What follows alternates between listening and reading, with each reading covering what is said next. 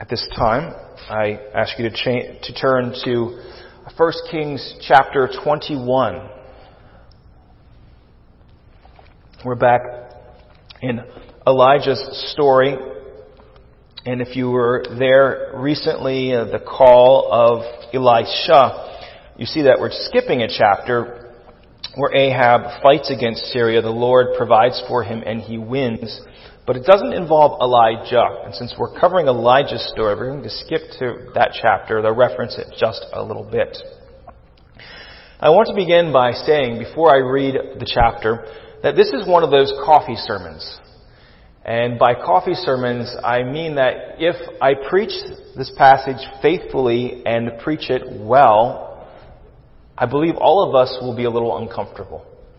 And the, the Word of God is supposed to do that. We should expect to be challenged and shook up when we meet God in His Word.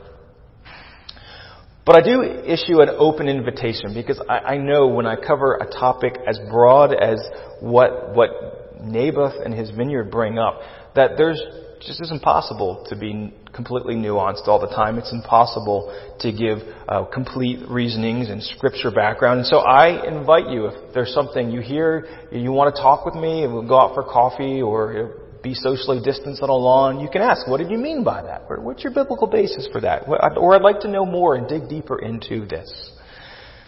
So with that said, and I really do enjoy talking about these things, let us go now to God's Word and let us be both challenged and amazed. 1 Kings chapter 21. Now Naboth the Jezreelite had a vineyard in Jezreel, besides the palace of Ahab king of Samaria. And after this, Ahab said to Naboth, Give me your vineyard, that I may have it for a vegetable garden, because it is near my house. And I will give you a better vineyard for it, or if it seems good to you, I will give you its value in money. But Naboth said to Ahab, The Lord forbid that I should give you the inheritance of my fathers. And Ahab went into his house, vexed and sullen because of what Naboth the Jezreelite had said to him. For he had said, I will not give you the inheritance of my fathers. And he lay down on his bed and turned away his face and would not eat food. But Jezebel his wife came to him and said to him, Why is your spirit so vexed that you eat no food? And he said to her, Because I spoke to Naboth the Jezreelite, and he said and said to him, Give me your vineyard for money, or else, if it please you, I will give you another vineyard for it. And he answered, I will not give you my vineyard. And Jezebel his wife said to him, Do you now govern Israel? Arise and eat your bread and let your heart be cheerful. I will give you the vineyard of Naboth the Jezreelite. So she wrote letters in Ahab's name and sealed them with his seal. And she sent the letters to the elders of, and the leaders who lived with Naboth in his city. And she wrote in the letters, Proclaim a fast, and set Naboth at the head of the people, and set two worthless men opposite him, and let them bring a charge against him, saying, you have cursed God and the king. Then take him out and stone him to death. And the men of his city, the elders and the leaders who lived in his city, did as Jezebel had sent word to them, as it was written in the letters that she had sent to them. They proclaimed a fast and set Naboth at the head of the people. And the two worthless men came in and sat opposite him. And the worthless men brought a charge against Naboth in the presence of the people, saying, Naboth cursed God and the king. So they took him outside the city and stoned him to death with stones. Then they sent to Jezebel, saying, Naboth has been stoned. He is dead. As soon as Jezebel heard that Naboth had been stoned and was dead, Jezebel said to Ahab, Arise, take possession of the vineyard of Naboth the Jezreelite, which he refused to give you for money for Naboth is not alive, but dead. And as soon as Ahab heard that Naboth was dead, Ahab arose to go down to the vineyard of Naboth the Jezreelite to take possession of it. Then the word of the Lord came to Elijah the Tishbite, saying, Arise, go down to meet Ahab, king of Israel, who is in Samaria. Behold, he is in the vineyard of Naboth where he has gone to take possession. And you shall say to him, Thus says the Lord, Have you killed and also taken possession? And you shall say to him, Thus says the Lord, In the place where the dogs licked up the blood of Naboth, shall dogs lick your own blood. Ahab said to Elijah, Have you found me, O my enemy? He answered, I have found you because you have sold yourself to do what is evil in the sight of the Lord. Behold, I will bring disaster upon you. I will utterly burn you up and will cut off from Ahab every male, bond or free in Israel. And I will make your house like the house of Jeroboam, the son of Nebat, and like the house of Baasha, the son of Ahijah, for the anger to which you have provoked me, because you have made Israel to sin. And of Jezebel the Lord also said, The dogs shall eat Jezebel within the walls of Jezreel. Anyone belonging to Ahab who dies in the city, the dogs shall eat. And any one of his who dies in the open country, the birds of the heaven shall eat. There was none who sold himself to do what was evil in the sight of the Lord, like Ahab, whom Jezebel his wife incited. He acted very abominably in going after idols, as the Amorites had done, whom the Lord cast out before the people of Israel. And when Ahab heard those words, he tore his clothes and put sackcloth on his flesh and fasted and lay in sackcloth and went about dejectedly. And the word of the Lord came to Elijah the Tishbite, saying, Have you seen how Ahab has humbled himself before me? Because he has humbled himself before me, I will not bring the disaster in his days, but in his son's days I will bring the disaster upon his house. This is God's word. When I was a youth director at my previous church, had to have been over 15 years ago now, we went one summer to a music festival called Creation. Creation is, is sort of the, the Christian counter, perhaps, to Woodstock. Um, it's it's in a it's an agape farm, a big farm in, in, in PA, and it's a huge deal. Right? There's massive stages. You've got your big stages. You've got your little stages. Um, but then you can, if you sign up soon enough, you can camp there the entire week. And what happens is, the sooner you sign up, you get you get stuck in this this queue. You get placed in this queue, and then the fields, which are just surrounding the stage and, and the, the main area, they kind of shrink or expand depending on how many people you, you commit to having. And so the site can flex, and uh, once it gets locked in, you're given your site uh, depending on how many people you had. And we had a pretty small group. I don't know, 10 to 15 people went. And um, you know, we we had a few tents and we had a few campers. We set up our awning and a, and a picnic table. We we had a little ring for our fire, and it was great.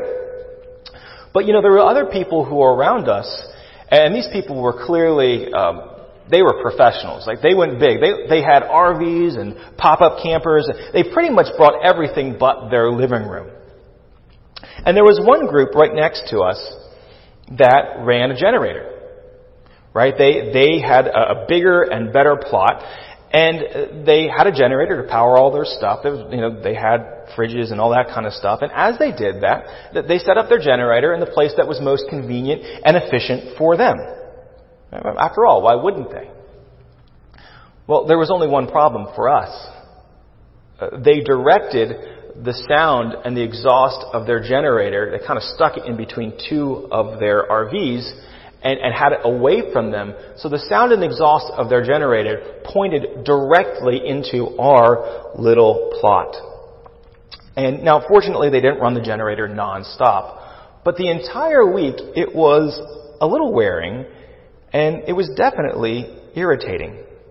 You know, we, you know, we would be doing our thing, and all of a sudden this generator would kick on, a little bit of smoke, lots of noise. And there was just something in the back of my mind thinking, this isn't right. right? They're getting all the benefits of the generator, and we're getting all the downsides. How does that work?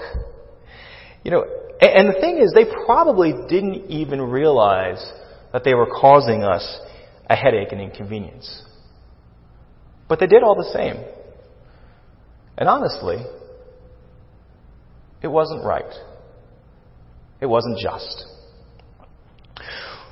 Well, that's a tiny little story of something that's not fair, which pales in comparison to what you see here with Ahab and Naboth. And yet in this story, in its sadness, you see that justice will be done. That's the point of our sermon today. Justice will be done. What does it mean to do justice? There's a lot of definitions of justice today, social justice, even climate justice.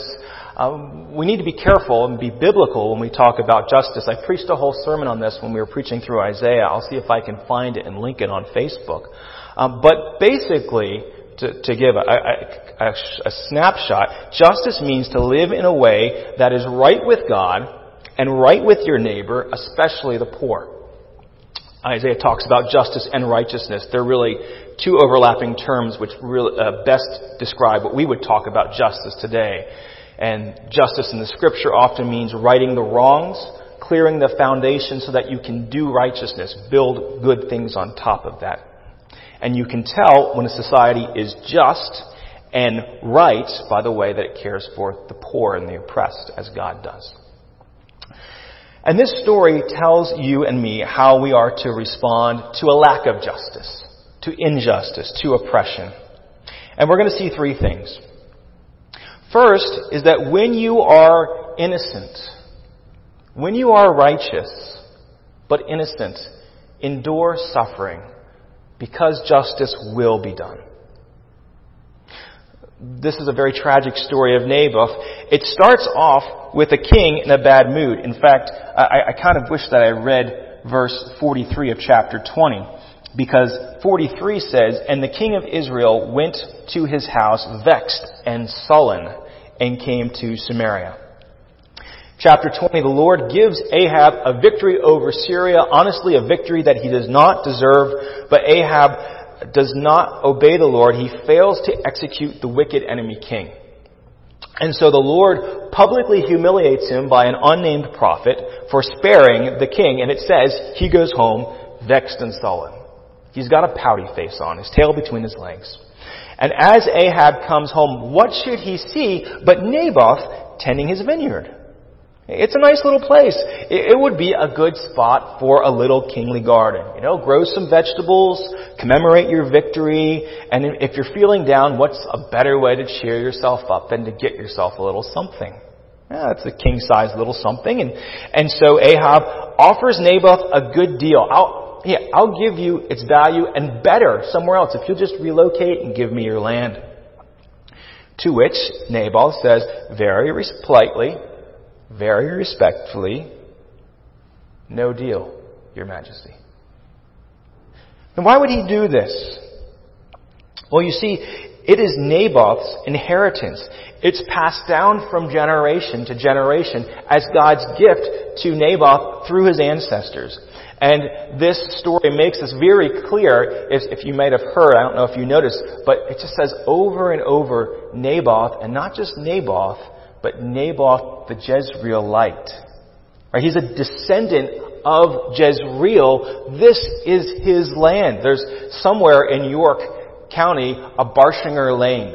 Uh, my family maybe distantly owned that land, and and so you know it's it's very distantly connected, certainly have no legal claim to it now, but if you had a Barshinger who lived on that, in Barshinger Lane, it's kind of like that here. This is my home that the Lord's given to me. Uh, this is the land that's at the core of the covenant promises of Abraham that promises God's dwelling with us in an intimate way. This is actually a little picture of the new heaven and the new earth. I cannot give this up, King, any more than I would sell off my children. So Ahab, uh, not really kind of tone deaf to the niceties of, I don't know, basic covenantal promises, goes away even more upset. He won't give me his vineyard. And he goes home. Once again, those words, vexed and sullen, to pout. And of course, Jezebel finds out the story, and she has a very different response to Ahab. Right? Jezebel came from Tyre and Sidon. She's a, a princess, and, and where she comes, the king does what he wants, and nobody can stop him. You know, in their, their exchange here, Jezebel essentially says, You are such a lightweight. Are you the king of Israel or not? Just, you know, I'll fix this for you. I'll show you how it's done. And the story tells about Naboth's tragic downfall, how uh, Jezebel, with King Ahab's power, sets him up, has him framed, and he's killed. And Ahab gets his vegetable garden. I don't think anyone could say that this is a happy end to a story. Why is it so wrong? Well, there's several reasons. First of all, Ahab did exactly the opposite of what he should have done as a king. Kings back then were called fathers. Right? It was an honorific title, but, but it says something about what a king was supposed to do. They were supposed to protect their subjects, and especially the king of Israel, as he is mentioned very explicitly, was supposed to protect God's people. And instead, what you see here is that the protector has become the predator. It's a terrible thing when that happens. And Ahab pounces on Naboth for personal petty gain. Well, it's also quite tragic that Naboth died because he insisted on doing what is right. Naboth refused the king, perhaps knowing full well what would happen. Equally tragic is that the elders of the city went along with it. They weren't willing to stick their necks out. But here was a man, and he made a stand for righteousness. He did what was right, and he suffers. And it's not said in the story, but implicit is that his family suffered too. Not only did they lose their, their main head and protector and the one who would be providing for them, but they're penniless. They're kicked out. They're destitute. They, they are now reduced to living off of other extended family or begging. But there's even another thing that makes this tragic. Jezebel, in Ahab's name, uses the very laws that God put in place to protect the people and show their love to him and twisted them for Ahab's gain. Right? These, these laws, if you read through the Pentateuch, these laws about not taking the Lord's name in vain, these laws about witness, this is all about protecting the people, and it's the laws as a sign of God's love for them. And yet Ahab just takes these covenant laws which makes Israel holy and uses them as a tool to dispose of Naboth. And almost everything is wrong with this situation. And for the moment, if you stop at verse 16, Ahab wins. Naboth dies. He gets his vegetable garden. There's an application for us. There is a time, Christian, that God may call you and me to be a righteous sufferer for His name. Where you lose much or even everything you have to do what is right and pleases Him. You may have to take a stand. You know, at work, in the public, and, and, and maybe people set you up and you become the fall guy, you become the fall girl. We see our persecution, persecuted brothers and sisters around the world who are jailed and lose possessions and their lives because they claim the name of Jesus. And you know what? Sometimes in this world, in that suffering, God doesn't rescue you. Sometimes you don't get a Daniel in the lion's den moment. Sometimes there's not a fourth person in the fiery per- furnace. Sometimes you just die.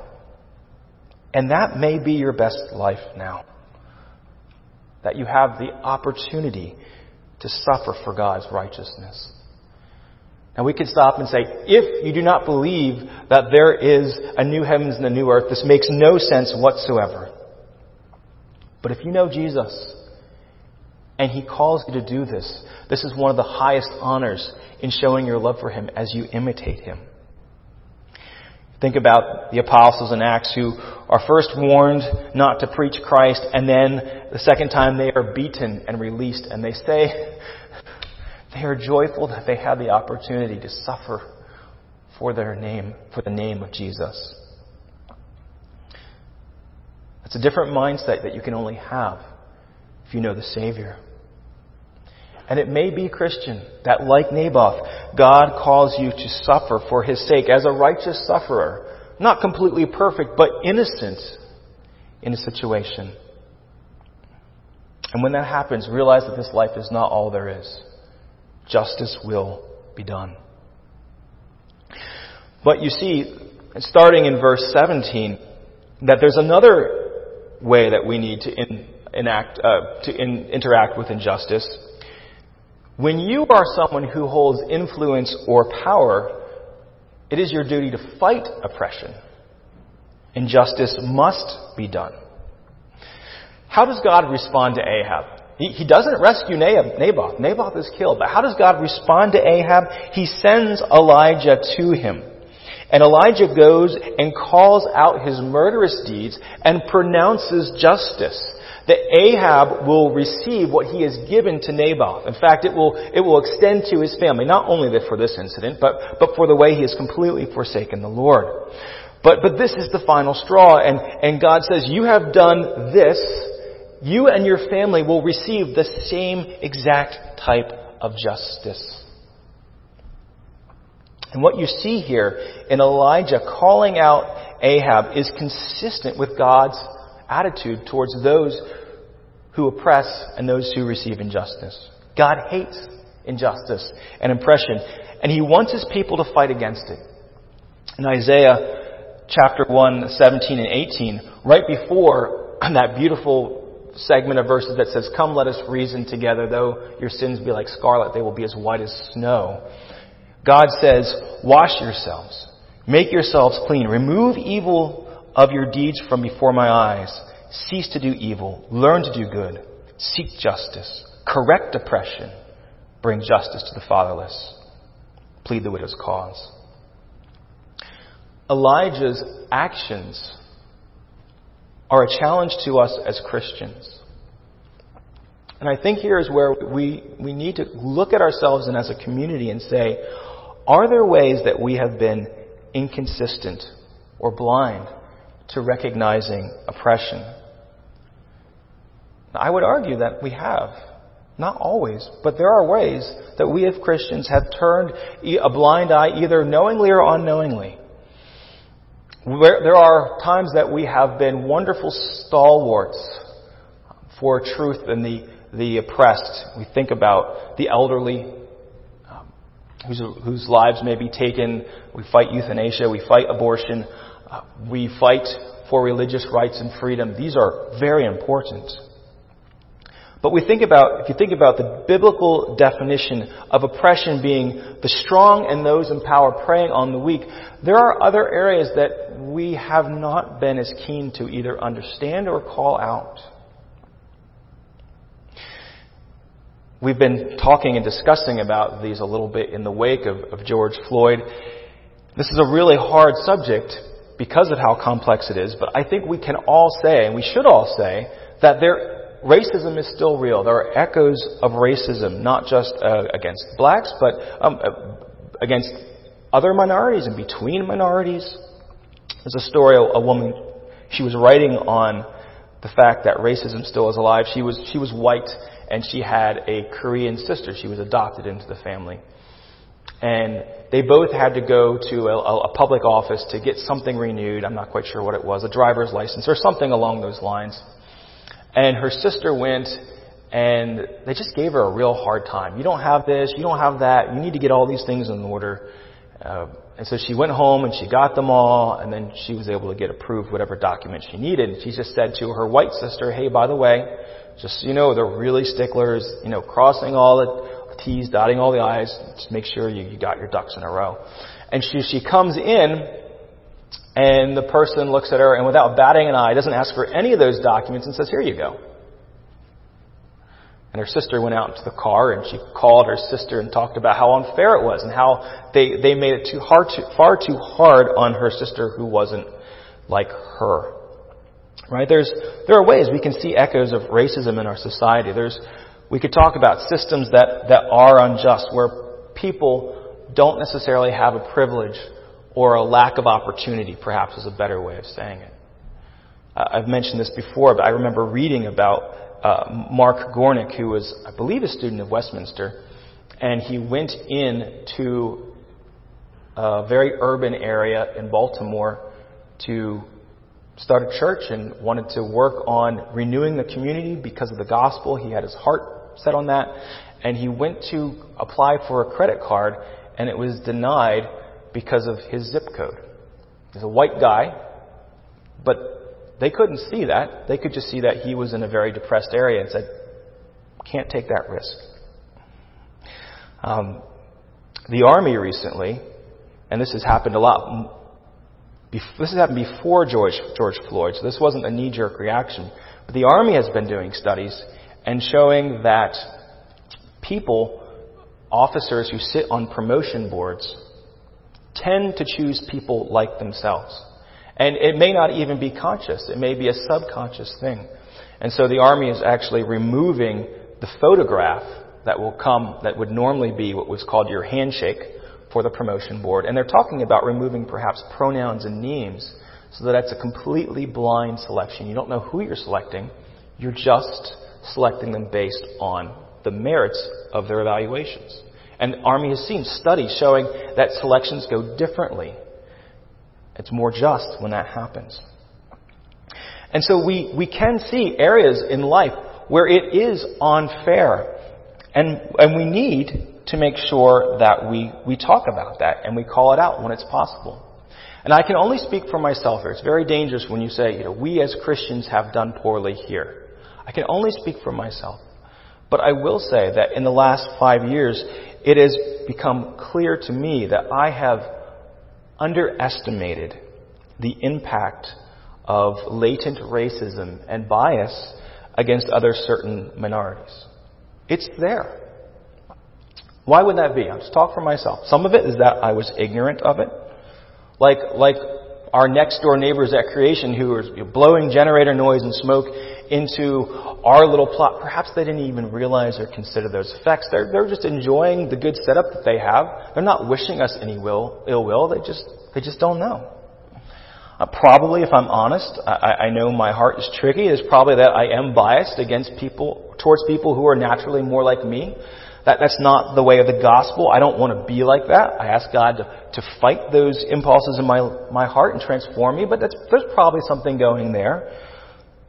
There's another problem, uh, right, that people who disagree with me and might be pointing these out have solutions that I think are, are really unhelpful. Something like the welfare state, which we think, well, that's, that's not been very good at all. That's actually done more damage than, than good. But people of God, I do believe we have a challenge here.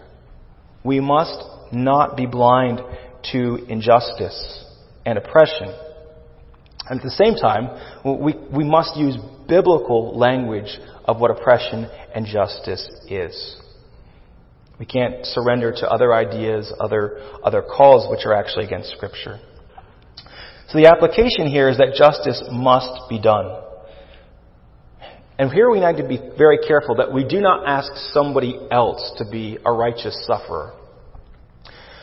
The church in the past, and I would especially say when the church was not acting like the church, when you had a lot of nominal Christians, when you had a lot of uh, conquering in Jesus' name, but the church would sometimes say, Christians would say to other people in pain, well, you know, you're suffering right now, and it's and it's really bad, but God calls you to be a righteous sufferer, and don't worry, it'll be okay in heaven.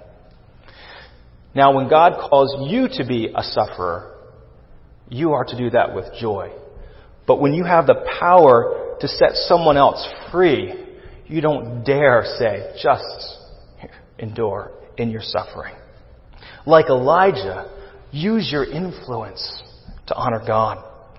And that means that we should call out clear areas of oppression. When it's obvious that it's unfair and it's not right, we should say this is wrong. As a soldier, I am a little sad that we're giving up the, the official army photo. Because there is something about it in which you show that you care about your uniform, you, you have your awards all right, you take pride in your possession. I kind of wish that it could be hung up or something like that, though even that would show the, the male-female because the styles of the uniform is different. I, I'm sad that that's going out of the way. But I also recognize if this is not being fair to certain people, we need to correct that. And in fact, the woman who told the story about her sister, uh, an Asian sister who was given a hard time, said, You know, I went out and called and complained to my sister about those racist people. What I should have done was gone in and talked to the management and said, You have a problem here.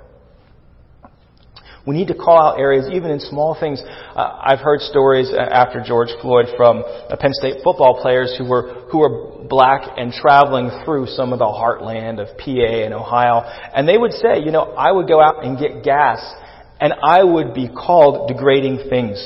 I would be verbally dressed down because of my color at a gas station. And I just wonder if you were there and you witnessed that, what would you do? Could you step in and say to that person, first of all, what you're saying is wrong. It's inappropriate and it's destructive. And then could you turn to, the, to that person who has been insulted and said, friend, or even brother or sister, you, you are a person made in God's image and you are valuable in His sight, just like I am. Can I shake your hand? Obviously non-COVID, right? Oh, you know, but blessings. Can, could you speak out and counteract that? We do need to fight against and uh, call out areas of oppression. We also need to give voices to those who have been wounded. It is easy to bury oppression because it's uncomfortable to hear. honestly, it can get awkward really fast. One of the areas of oppression I haven't addressed are those who have been sexually assaulted or molested. Think about it. It is one of the worst forms of oppression. The strong preying on the weak, the protector, destroying the vulnerable. And unfortunately, there are times that we have not handled this well in the evangelical church. I'm sure there's many reasons for this. I was thinking about it. Probably one is that we don't know how to talk about sexuality well in general. And if we can't talk about it well as God's good gift, how can we talk about it when it's twisted? But there are, you're probably familiar with distressing incidences of churches that have, they hide rather than expose sexual abuse in its midst. Right? We, we can, it's easy to bury oppression when someone speaks out. Instead, Uh, of giving the oppressed a chance to speak and call out for justice. You may have heard the name Rachael Denhollander. She's a sister in Christ.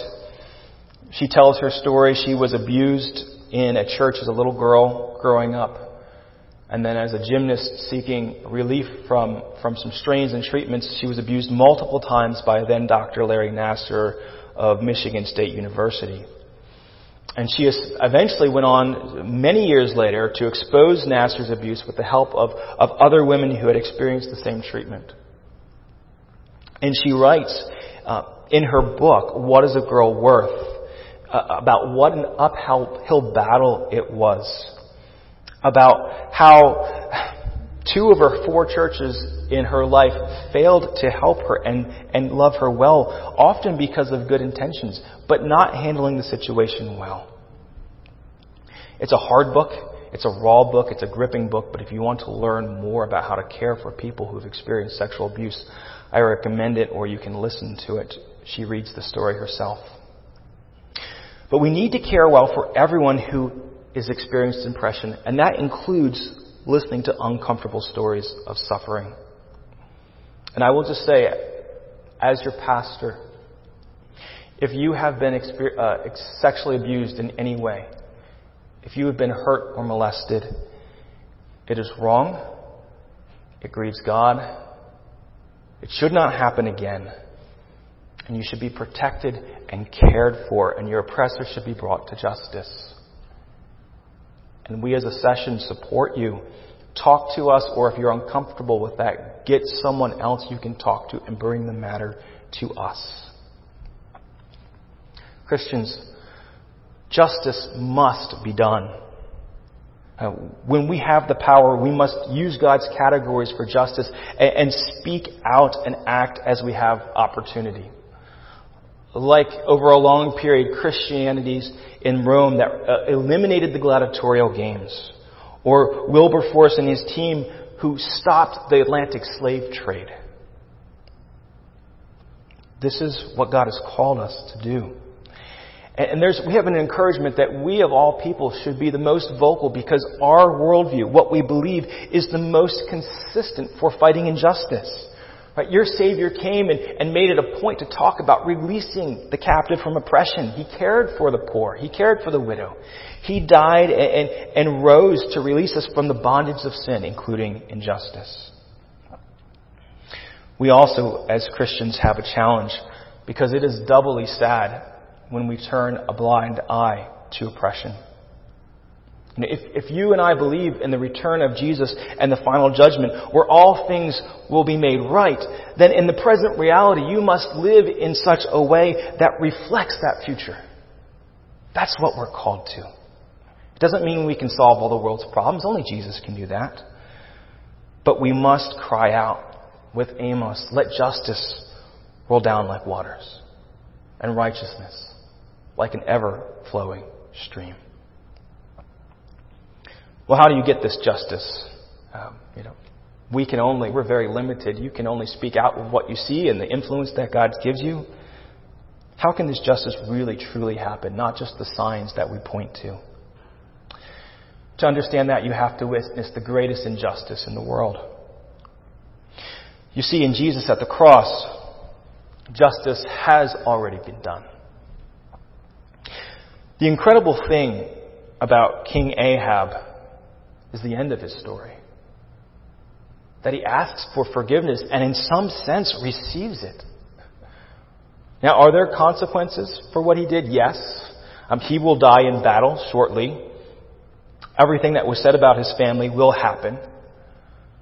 But Ahab, Ahab, he repents and receives forgiveness. And this is after the, it's just clear, the author bends over backwards that Ahab is one of the worst kings ever.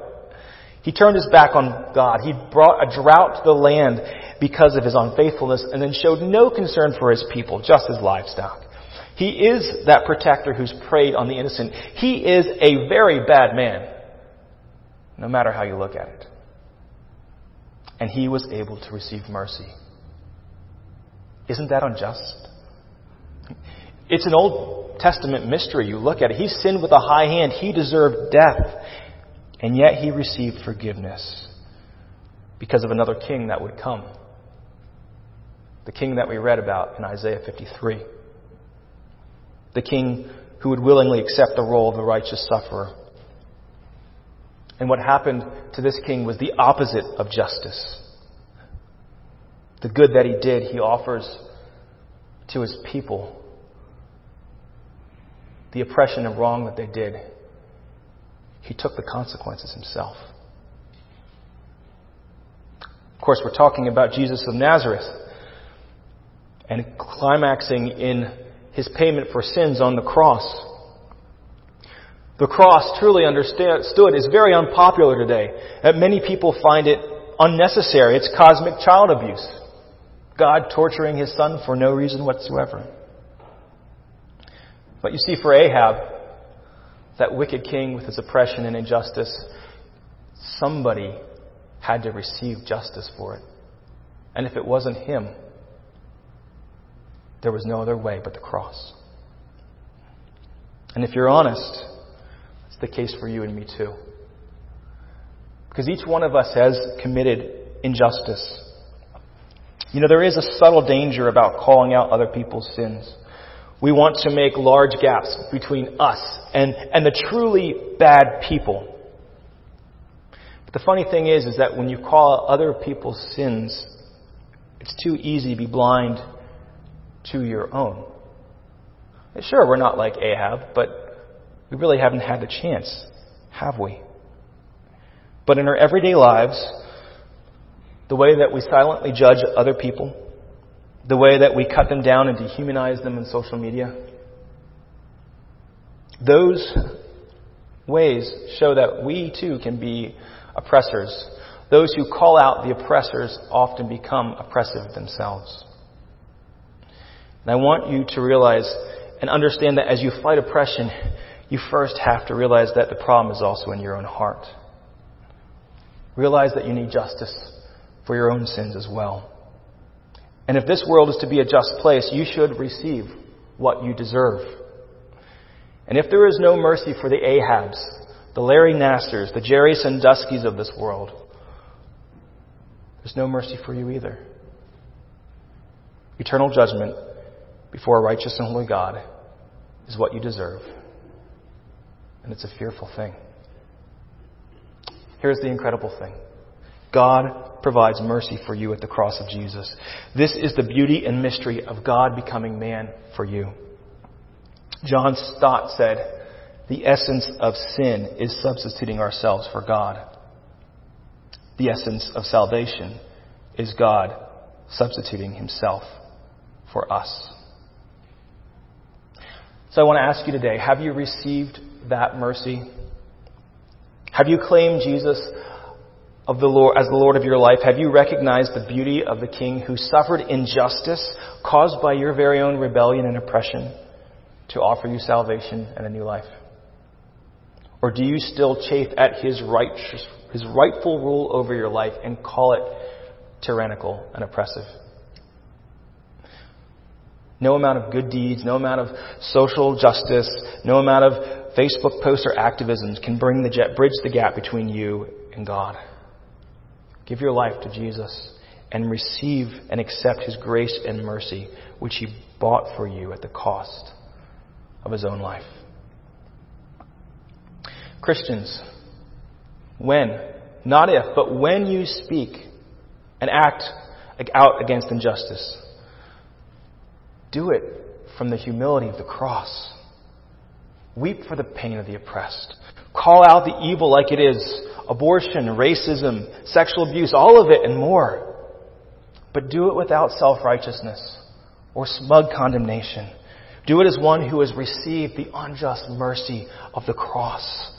You can model and offer healing and mercy to oppressor and oppressed alike because you've experienced it yourself.